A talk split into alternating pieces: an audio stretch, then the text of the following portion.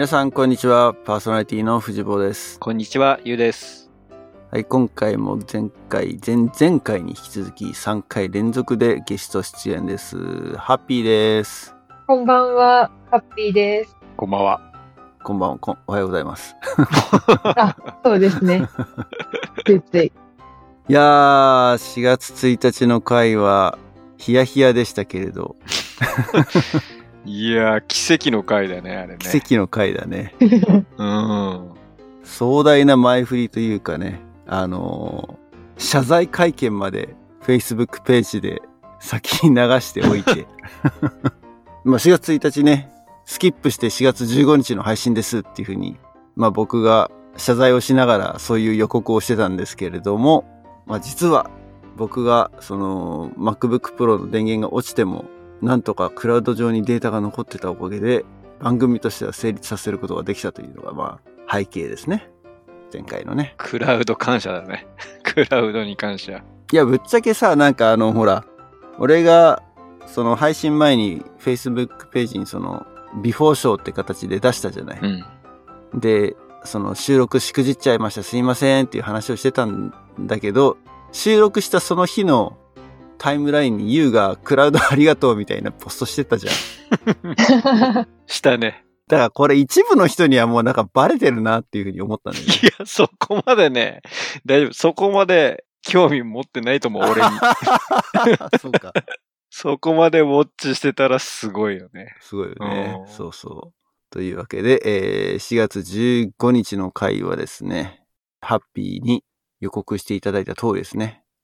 壮絶な前振りというふうに 締めくくってましたけれども、今日は、えーっと、大学生時代の話から入っていきたいなというふうに思います。そうですね。前回すごい最後の最後にどんでん返し、続きはまた次回みたいな感じで 終わって、自分でもあの、4月1日分を聞いたんですけど、なんか、あ、すごい広大な前振りになっていて、自分でもプレッシャーなんですけれども、自分でプレッシャーかけるって。すごい。優等生が、さあ、ってとこだよね。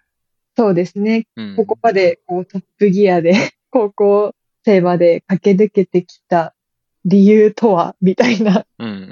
感じだったと思うんですけれども、まあ、前回話した時にも、ちょっとその、ラボモチベーションが大学生の時に落ちてしまった、燃え尽き症候群になってしまったっていうのもあったんですけど、高校生まで結構、こう、突っ走ってきたのって、すごく、あの、自分の性格、性質的なものが理由にありまして、それが何かというと、とにかく目立ちたいというか、おとから すごいと思われたい。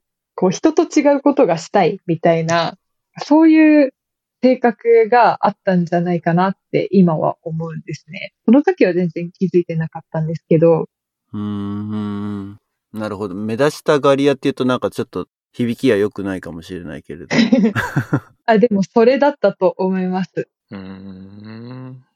結構エピソードとしても、小学生の時に、こう、地区発表でやるお話も、こう、絶対に役を譲らないというか、自分がやりたい役から、こう、絶対に手を下ろさなくて、で、同じような子が他にもいて、フューターに、いや、さすがに一人、あ一役に三人はって言われたんですけど、なんかもう誰も譲らないで結局、じゃあ分かった、もう三人でやりなって言われて、みたいな。へえ、そうなんだ。いや、そう聞くとあの、ね、前回のイッチーが黒船だみたいなのも、あ、なるほどってなるね。なんか急にそう、イッチーが黒船感っていうよりも、ハッピーの内面にある、そういった気持ちが 黒船に見させたみたいなのもああったってことかな。そうですね。うんこっちの方が強いかなって思います。もう本当に、ユイが独尊ではなかったと思うんですけど、でも面白い。うん、今思うと、そういうところがあったなって思っていて、特に小学生の時はテーマ活動でその部分が強く出てたし、中学生の時も国際交流の慈善活動も、もう姿り地区の代表でやりますみたいなのも手挙げたりとかしてたのも、何かこう、人より前に出たいみたいな気持ちが常にこう、私のラボモチベーションを吐きつけていたというか、へえ。と思っています、今は。いや、そう、だから、藤坊、俺がほら、ね、早川パーティーに入った話だけど、その時はだから、高2だったんだよね。そうですねだか。らちょうどそこの、なんていうかな、そういったその、ゆいが独尊状態から抜けたタイミングってこと？いや、まだそのあたりは真っ只中というか、うん。高校生も、その、前回、その夏にやってる活動にひたすら出まくったとか、裏番台でシニアをやったとかっていうのも、なんかこう、前人未到のものに挑みたい気持ちというか、うーん、なるほどこ。パーティーの中でも地区の、こう、同じ近い年齢の子たちとかと比べてもなんか、その、すごいことをやりたいじゃないですけど、そういう気持ちがあって、ひたすらガンガン行こうぜ、みたいなテンションだったんじゃないかなって今は思ってます。なるほど。じゃあちょっと、オラオラ系だったんだね。ああ、そうですね。オラオラ系というか、なんか密かにそういう闘志を燃やしていたというか、ああ。それが前面に出てたわけじゃないってことでしょ？だから。そうですね。なんか、あの、周りに公言とかはしてなかったんですけど、でも、ひたすら淡々と出ようみたいな決意はあって、そっか。それこそ高校生の時も、なんなら大学生にも負けたくないみたいな、大学生がやってることを自分もやりたいみたいな気持ちがあったような気がします。だから、パーティーの私をよく知ってる子からは、なんかあの時尖ってたよねって言われたりとかして、高校生の。時の花は尖ってたよ。あ、花って言うんですけど、本名が。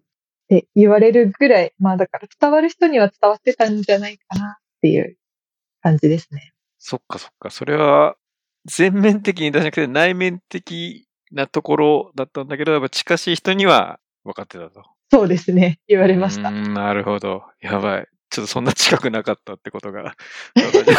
裏返しで。あ 冗談冗談冗談。いや、だから、だから今考えるとね、やっぱりほら、あの、パーティー活動で言うと、その、ね、ファミリーキャンプ企画したりとか、パーティー自身がすごい未踏のものにうん。チャレンジしてるな感はあったけど、そこはやっぱり、ハッピーのそういう気持ちも入ったパーティーでのチャレンジだったんだね。そうですね。全部が全部私発信だったわけではないんですけど、なんかちょうどそのパーティーも年齢層が上がってきて、新しいことに挑戦できるっていう時期だったので、私自身もその流れに乗っかってどんどんやってみたいっていう気持ちがあったので、なんかタイミング的にもちょうど良かったんだなって思います。いやー、すごいね。面白い。面白いな。なんかいろいろ聞いてると。なんかそのやっぱり当時のね、その内面までは、まだ外から見てて、あ、すごいなって思ってたけども、そういう、やっぱり挑戦っていうか、チャレンジして、いろんなものをね、やっぱり自分が初めてこういうことを成し遂げたんだっていうような強い思いがあってやってたんだね。そうですね。うん。逆にそれが始まったのってのは何かきっかけがあったのかな？それとももう元々の性格なのか？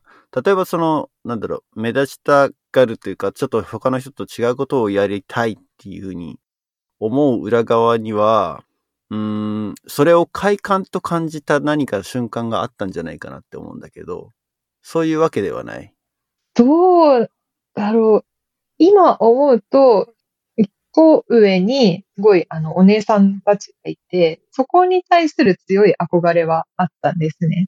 うん。一個上ながらに、すごいお姉さんで、どんどん新しいことというか、そういう文化を持ってくるじゃないですけど、なんか、いろんなことをやってるのを見てたので、なんか自分もそれになりたいというか、うん、うん、うん。テーマ活動もすごく引っ張ってくれている部分もあったので、なんかかっこいいな、自分もそうなりたいなっていう気持ちは多分小学校低学年ぐらいの頃からあって、でも一番のきっかけは小学校2年生の時に地区発表でピーターパンの海賊船上の決闘を発表したんですね。で、その時にお話自体も好きだったので、ピーターパン役をやった時になんかすごい楽しかったのが多分引き金になって、その後結構テーマ活動ではメインどころの役をやりたがる子になってったっていうのはあります。なるほど。ピーターパンってじゃあ味を占めたわけだね。主役の。そうですね。味わっちゃったんですよ。快感を。すごい。小学校2年生で、そういう学びというか経験できてたんだね。なるほど。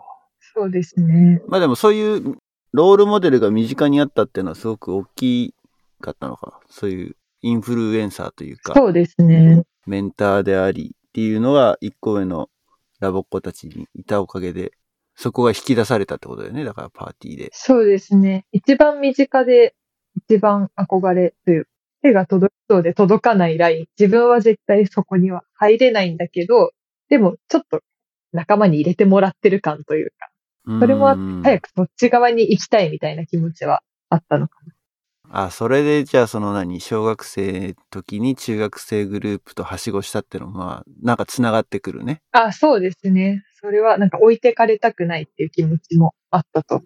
うん、うん、うん、うん。なるほど。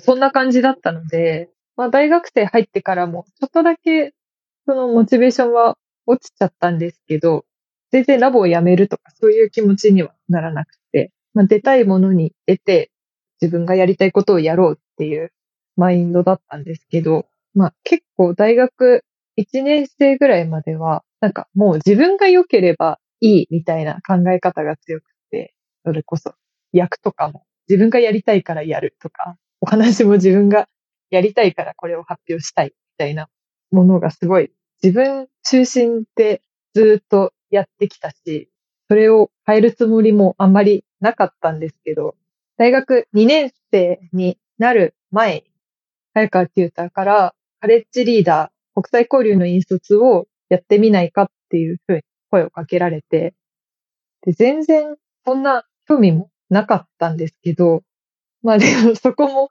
自分の性格でなんか前人未到感というか、一致やってたんですけど、でもなんかあんまり周りでやってる子聞かないし、面白そうかなと思ってやることにしたんですね。結構それが自分にとっては大きい転換期で、初めてこう自分が主役じゃない活動をやるたんですよ、ああ、そのなるほ時に。どね。うん、うん、うん、うん。本当にそれはもう国際交流に行く中高生のサポート役として大学生の仕事をするっていう感じだったので、本当に自分のためのではない活動というか、本当にサポートする側の活動をやって、結構そこで、こう、人の成長というか、人のために何かしたり、それがこう自分に返ってきたりすることの喜びをすごく実感させられたのがあって、うん、うん。もうラボやりきっちゃったなって大学生、って初めの頃は思ってたんですけど、いや、まだあるぞみたいな 気持ちが芽生えてきて、なんかもっとこれ自分がやってきたことを下の子につなげたいとか、本当に私がやってよかったと思うこととか、学べたなって思うことは、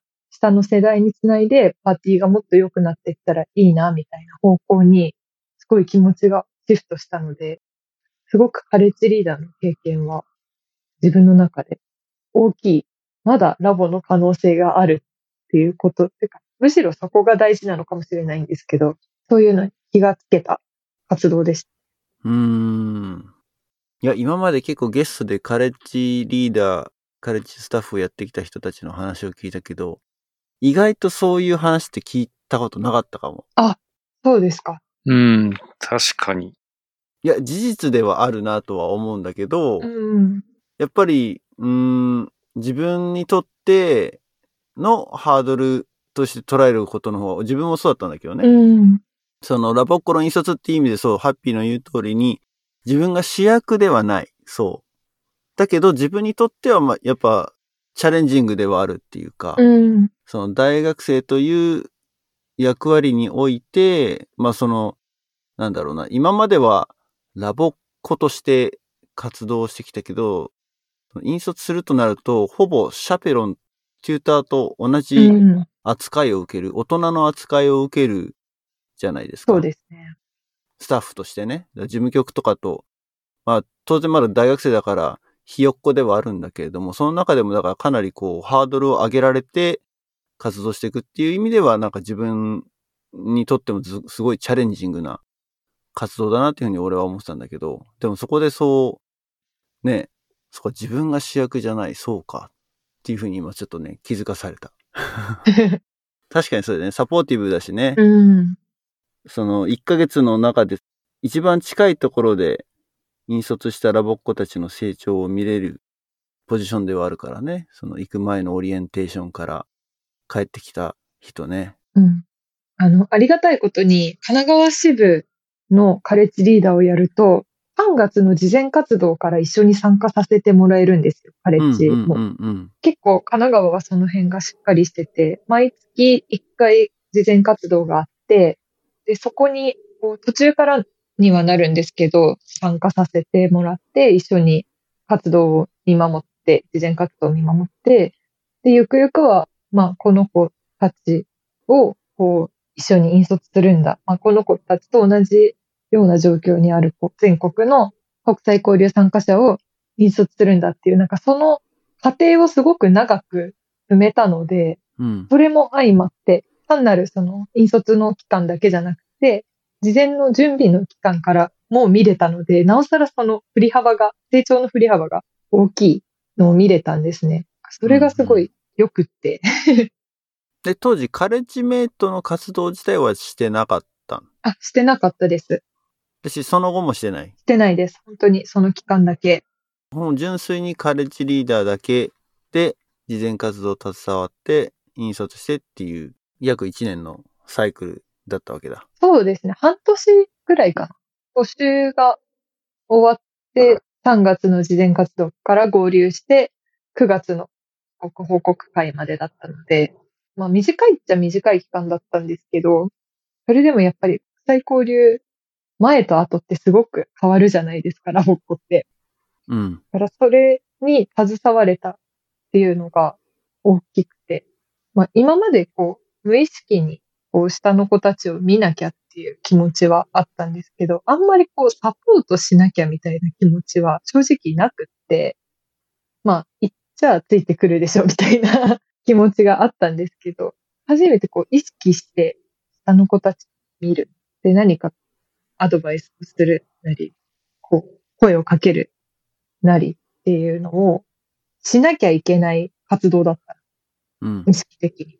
それで改めて、あ、こういうことが大事なんだっていうことに、すごくこう、鮮やかに気づかされるのは、その後の活動を思うとすごい大きかったです。引率は何人ぐらいの子供たちを連れてたの？引率は、えっと、私の週は20人ぐらい。でおおじゃあ結構多いんだ。サペロン2人とカレッジ1人で3人で。あ、20人でシャ3人ついたんだ、でも。すごいね。そうですね。20人 ?25 人。うんそれぐらいの人数でした。いやー、人数覚えてねえな、俺。俺30人だったな。30人を30人ぐらい。シャペロンと2人で連れてったね。え、すごい。で、それが、そのシャペロンが富永って言ったな。ああおー。そうなんですね。そうい。やー、お世話になりましたよ。そこからの港につながるわけね。そうそうそうそうそう。あー、なるほど。そっか、神奈川だからね、ハッピーも。そこはわかるのね。そうですね。港もたくさんお世話になります。うん、うん。ハイ君も、おー、そうだよね。二人とも。はい。そうだよ、そうだよ。いやー、そっか、なんかすごい思い出してきた自分がカレッジスタッフ。そう、俺もすごい思い出したえっと、。カレッジリーダーか、今で言う。ちょうど決断式がね、3月に当時はあって、で日比谷公会堂で決意表明みたいなのみんながする中で、うん。スタッフとしても参加させてもらってうんうん。話したのをすごい今思い出した。おー。そう、だから3月ぐらいからだよね、ちょうどね。そうですね。うん。いや当時、まあすごい昔話になってしまうんだけれども、で、その決断式の前から事前活動はやって、多分1月とかがやってるよね。事前活動。12月かな、ひょっとしたら。一番最初は。私、自分が行った時は11月から。あ、11月からやってた。そうそう。だからカレッジメイトの時、うちらがカレッジメイトやってた時は、カレッジリーダーがじゃなくて、カレッジメイト会議が事前活動支援をしてたのね。ああ。だから、本当にもう最初から、その11月から入って、だから、うんうん。カレッジメイト会議としてはその前からもうプランニングを始めてたのよ。うん。だいたい9月ぐらいから、事前活動のその、うんと11月からその旅立ちの7月までどういう風な年間計画を、活動計画を、とかそういう風なプランをして。っていうのをやってたのね。まあそれがだからいつからかね、カレッジメイト会議の活動範囲ではなく、カレッジリーダーの活動範疇に変わったっていうのは面白いところではあるけれど。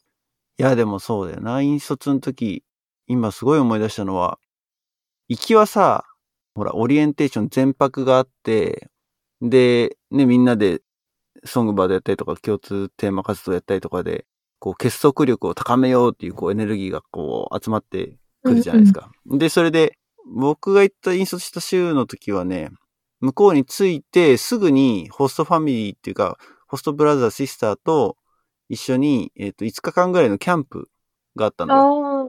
で、キャンプが終わってから各家庭に散らばるっていうようなスケジュールだったから、最初の方にぐわーってこう、ラボっ子が、なんつうの、結束力がすごく高まっていったのね。うん。だけど、帰りって、あのーまあ、ラボっ子たちはね、ホストファミリーとのお別れがあってっていうね、一番こう、切ないシーンがあるんだけれども、それが終わってしまうと、夜一泊だけ空港の近くでホテル泊まって、飛行機乗って、東京に着いたらもうその場でパーって散ってっちゃうじゃないですか。うんうん。で、それを、うんと、東京側でサポートするカレッジメイトっていうのもいて、なんていうのかな。新幹線に乗せて見送るところま。で、成田から、えっ、と、そうだよ、成田空港でグループ作って、電車乗ってちゃうな。バスか。バス乗ってったっけ？バスでしたね。そうだよね。バスに乗せて、東京駅に連れてって、東京駅で、えっ、と、各地方に散ってく子たちを送り届けるっていうところで、まあ一つの。終わりがあるってのを知ってたから、そうなると結構なんか、あのー最後、自分のこう、スタッフとして伝えたいこと、カレッジリーダーとして伝えたいことは言えるのってじ意外と時間が短いなっていうふうに思ってたんだよね。うん。で、その時俺はだから、30人いたら僕子一人一人にメッセージカードを作って、で、その、ハッピーが今言ってた、うんと、国際交流のその最初の5日間とかの様子をすごく鮮明にやっぱ覚えてたから、それプラス帰ってきて、1日だけだけど、みんなのラボっ子の様子を見て、感じたその成長の内容だったりとか、もしくはまあその、ね、最初のキャンプの中で見たその、彼女、彼らの、なんていうのかな、いいところだったりとか、そういうのがこう書き綴るっていうのを、飛行機の中でひたすらやってた。ああ、すごい。その十、十何時間のフライトの中で30人にこう、ザーってこう、メッセージカードを書いて、あんまほ、ほほぼほぼ、なんか、映画見たりとかもしてなかったなと思って。ああ、すごい。素敵。で、東京、東京に向かう、そう、成田から東京に向かうバスの中でみんなに配ったんだったかな、確か。ようなことをした記憶が今、鮮明に蘇ってきた。すごい。カレッジリーダー、優等生だね。でも伝えられるチャンスはもうそこしかないなってやっぱ思ったんだよね、その時ね。一人一人にね、対面で話していくっていうのもまあ、うん、できなくはなかったんだろうけれど、でもそれをね、やっちゃう、やっぱりその、主役じゃないじゃないさっき、ハッピーが言ったみたいに。うん。っていう風なところはやっぱりあったのかなって。彼らの時間を、彼らは彼らでこう、ね、仲間と一緒にいたい時間があるわけじゃん。そこをだからね、あの、一緒に行った、一緒にアメリカまで渡ってった仲間たちと帰りの飛行機とか、それこそバスの中とかも話したいだろうし、っうん。と思って、それは彼らの時間を大切にしてあげたいなと思ったから、多分そう、一人一人と話すっていうよりも、メッセージカードって形にしたんだと記憶してる。いやー。俺なんてだってあれだよ。記憶に残ってんのは、最後の一泊するみたいな、まあみんながね、送り届けられて集められて、その日に泊まるじゃん。その夜に女装して、化粧してもらって、みんなに写真撮られたっていう、え、どういうこと？何のノリだったのかよくわかんないんだけど、女性の服を持ってきて、これ着たら絶対似合うみたいな感じで、で、お化粧はしてあげるからみたいな感じで、もうされるがままに、あの、誰かのホストファミリーだと思うんだけど、あの、すごい化粧して、うん、着替えたら結構足が綺麗って評判だった。おお、俺二十歳でなんか、いろんな世界が広がったなと思って。全然あれだね。あの、引率者というよりも、あの一人のラボっ子として楽しんでたね。すごい。もう、そういう意味では、あれだね。なんか、二人がすごい大人に見えてきた。これなんか、うん。一緒に楽しんで、なんか、全然、あのスタッフ側というよりは、なんかみんなのお兄さんキャラをやってたなと思った。うんうんポジションとして。なんか、多分気軽に相談してねっていうのをすごいしたくて、僕はあの、まあ、前の回でもいろいろ話したんだけど、中2で行った時のホームステイが結構、あの、消化不良感があったのよ。うん。で、それを、まあ自分自身でも克服したかったし、まあやっぱりね、何にでもチャレンジすることによってみたいな一つ自分が伝えたいテーマ、メッセージがあったから、本当に何かあったら気軽に話してね、みたいなことをすごい、だからなんか引率します、基地っていうよりはなんかもうみんな何かあったら、うん、相談乗れよ、みたいな、なんかすごい声かけに行ってた気がした。僕の場合は。うん。いろんなスタイルあるなと思って、すごい、うん。いや、30人に、もうかく、もう、先生じゃん、なんかも 卒業式う。ね。卒業式だよね。そうそう、そ、そんな感じで、でも、うんうん気分的にはそんな感じだったと思うよ。いやー、すごい。いや、いいですね。国際交流。国際交流ね。やっぱいいな。ね、この2年行けてなくて、うち、本当は長男がそのタイミングだったんだけど、行けてないんだよね。うん、そうですよね。私が行った年が最後なんで。あそうなんだそっか。そうなんですよ。ギリギリ1年伸ばそうか迷ってたんですけど、テューターに、いや、今年行っちゃいなって言われて、もう泣きながら書類出して、いやー、ほんと、先見えてるんですよね、早川テューターは。出た。早川メソッド。早川っていう。千里眼持ってるんで、早川テュ千里ータ眼持ってるね。ー。はい。いやー、危なかったねって。はあ。すご話してます。すごい。本当にあのカレッジの経験がなかったら、最後ここまでラボ本当にやりきれたっていうところまでいけてなかったなってうん。思うのもあるので、いや、良かったですね。駆け込んで。いや、持ってますよ。でその、カレッジリーダーで引率したときに、なんていうの、役回りの違いに気づいて、で、でもそれが、ん？大学2年 ?3 年？2年生の夏ですいいんね。だよね。大学2年生の夏で、まだその後大学、それこそ4年のこの前の若者までの間は、じゃあ、このラボの活動の仕方が変わってきたってことなのかな？その後。そうですね。ただ残念なことに本当にその後から、あのコロナの時期に入ってしまったのあーで、大学2年生の戻ってきてすぐは結構いい経験だったなってこうしみじみと浸りながら、パーティーはそうですね、ちょっと穏やかな時期だったので、特にこう何かがっつりやってる時期ではなかったと思うので、こう久しぶりに地区発表にでも出ようかみたいな雰囲気があって、手のかかる小学生のことも、こうみんなで見守っていけたらいいなみたいなことを考えていた矢先のコロナだったので、うんうんうん。その時期は苦しかったんですけど、まあでも、そこはこう、ある意味意地で、この状況に負けないように新しいことをやってみよう。またそこは、そっちのマインドに戻ってくるんですけど、うん。なんか、うちで踊ろうあったじゃないですか、星野源さんの。うんあ。れのちょっとなんかラボバージョンを考えてパーティーでやってみたりとか、そういうことをこう、何とかつなげていきたい。ここでこう、モチベーションを上げることはないようにしたいなって思いながらやっていて、で、結構大きかったのは4年生の最後の1年間で、えっと、パーティーの大学、新大学1年生が3人女の子いたんですけど、なんかみんなとそれぞれ支部の活動に一緒に出れて、なんかそこでこう初めてこう先輩じゃないですけど、芽生え、その上のものという、下の子を面倒見るということがラストイヤーでしっかりとこう芽生えて、意識して、うん、一緒に下の子たちと活動出るっていうところで、まめに声をかけたりとか、まあできてたのかな？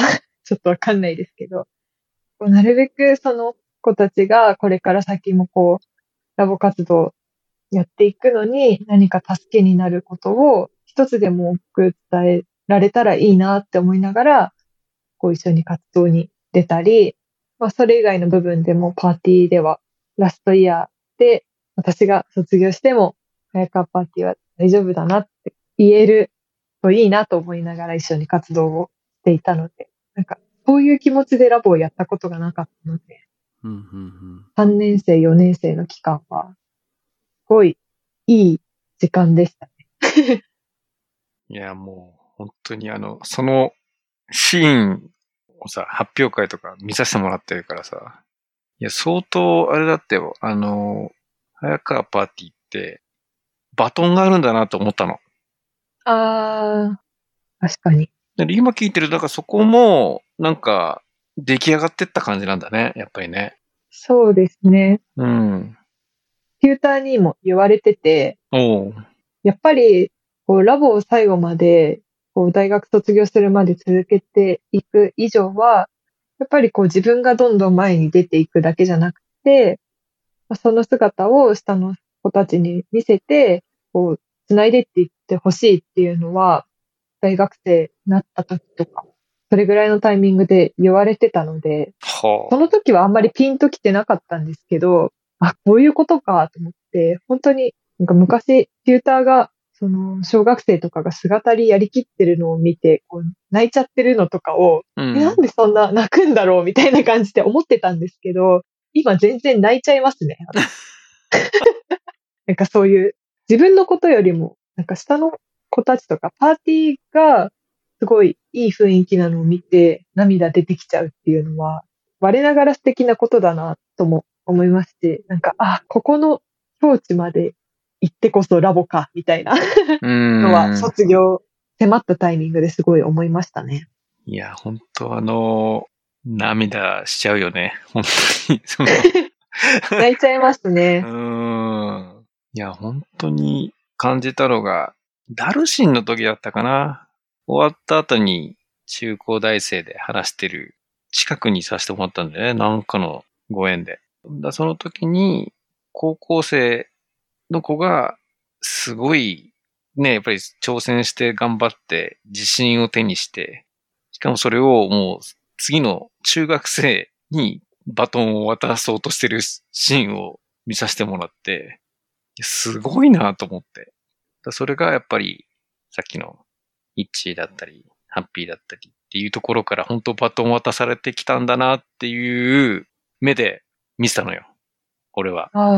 そのシーンを。そうだったんですね。すごいそのぶ文化っていうのかな？なんか、早川らしさみたいのがちょうど醸成されてきて、なんかね、すごい形になってきてる瞬間に立ち会ったのかもしれないなと思った。今。なんかその流れを聞いてて。そうですね。はい。っていう感じで、結構、あの、まあ、ラボ優等生と見られつつも、実は自己中心的にずっと活動してきたんですが、大学2年生の夏に転機を迎え、最後、本当に、これぞラボというものをちょっと掴んだ気がして卒業を無事に迎えたというお話でした。なるほど。まあそれでもね、若者の実行委員会なんてのはね、自分たちが主役な活動だからね。それと、やっぱりその両方できるじゃない大学生って。そうですね。そういうサポーティブなっていうか、活動、それこそ例えばね、キャラバンなんかだって、一つ、下の世代にこう、テーマ活動の楽しさを伝えるっていう活動だったりもするし、まあ、そうね、カレッジメイトも、まあ見ようによっては国際交流の魅力を下の子たちに伝えるっていうところがあるかもしれないけれど、まあコーチはどっちかっていうともうガンガン行こうぜだよね、やっぱりね。自分たちが主役じゃないけど。まあもちろんキャンプの主役はラボっ子なんだけど、結構前に出て目立ちたがる系の活動ではあるよね。ちょっと偏見ある？いやー、あの、ちょっとあったかな。いやいや、でもまあ、わかるよね。うん。いや、最前線でラボ楽しんでるのはコーチだなっていうふうになんか思ったりする。ああ。まあ、キャンプはね、確かにすごい縮図だもんね。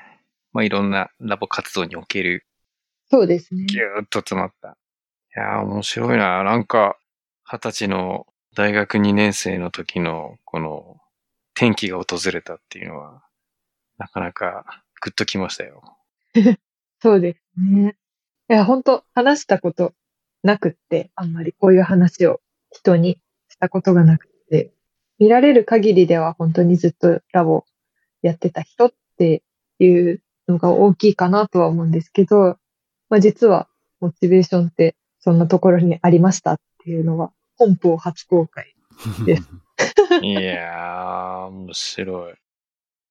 で、まあ、この3月に卒業したわけだけど、最後、終了式とか終了発表とかその辺っていうのはどんな感じで、こう、長いラボ人生のフィナーレを迎えたのかなっていうところが聞きたいなと思うんだけど、なんかある？はい。えっと、早川パーティーは結構例年修了生が最後やりたいお話をこうやって発表するっていう流れがあったので、私もすごく好きな夏の夜の夢を中高大生グループでやりたいっていう風に提案をして、で、みんなからいいよっていう風になったので、最後のパーティーの終了発表では夏の夜の夢を発表しました。で、最後の最後までこう、らしいなと自分でも思うのは、ずっとパーティーでスプリングキャンプのお話広場、あの、テーマ活動を発表するやつに出てみたい気持ちがあって、なんか高校生ぐらいの時から言ってたんですけど、それをパーティーの子が覚えてくれて、よかったらスプリみんなで行って広場出ようよっていうふうに言ってくれたので、うん。最後はその終了発表でやった夏の夜の夢をスプリングキャンプでは A のみ、これもパーティーで初だったんですけど、A のみの発表で発表してきてっていうような感じで、なんか 最後の最後までこう新しいことにチャレンジして卒業できたっていうのは、なんかすごく自分らしくていいフィナーレだったなっていうふうに思ってます。すごい。スプリングでじゃあ締めくくったわけだね。スプリングキャンプで。そうですね。あれだよ、あの、収録した後の直後のスプリングだよね。そうだよね。そうです前回のね。そうだ。あそれはでも、ユウのところのお子さんもスプリング一緒に行って発表も出てきたってこと？うちのね、長男がスプリング参加しまして、うん。外でやったんだよね。はい。あいにくのお天気で、下、水たまり、ドロドロ、雪はないみたいな状態だったんですけど、まあ、それでももうみんな、あの、割り切って泥の中で寝転んでくれました。すごい。もう、写真が、あの、送られてき、送ってもらったんだけど、もう、それ見ただけでグッとくるよね。ああ、広場で、この泥だらけの中、寝てるちゃんとみんなやってるみたいな。気持ちが入ってるみたいな。そうですね。結構たくさんのラボコテューターの方にも見てもらえたので、本当に楽しかったです。最後の最後まですごい楽しく、早川パーティーらしい発表をして終われたのが、すごい良かったなって。うん。いやー、三部作で、今回。まあでも、ハッピーのね、ラボ反省っていうところでは二部作でしたけれども。はい。楽しいね、やっぱね、このゲストのラボ人生を語ってもらうっていうのはね、アナザードーンで楽しいね。うん。一つの魅力ですけれども。何せ、その U のお子さんのいるパーティーのまあリーダーであったハッピーからそういう話が聞けたっていうのは、どうですか？有的なこの収穫はものすごく大きかったのかな？いや、もう、感無量だね。もう、悔いがないね、アナザードーン。いや、ずっとね、その、まあ、本当にアナザードーン始めて、その時にはラボ入ってなかったの、本当に。ああ、そう。で、ちょうど、で、そのタイミングよく、早川パーティーに出会えて。で、そこから、ね、やっぱ5、6年経った今、なんと、その、早川パーティーの司法、ハッピーをゲストに招いて、そこのラボ人生を語るという中で、結構、そのシーンシーンに出会えてたからね。そうですね。節目節目で。もう、あれですよ。あの、ハッピーが子供たちのその成長をうっていうのを今度ほら、保護者の立場から見てうーってきてるから、俺は。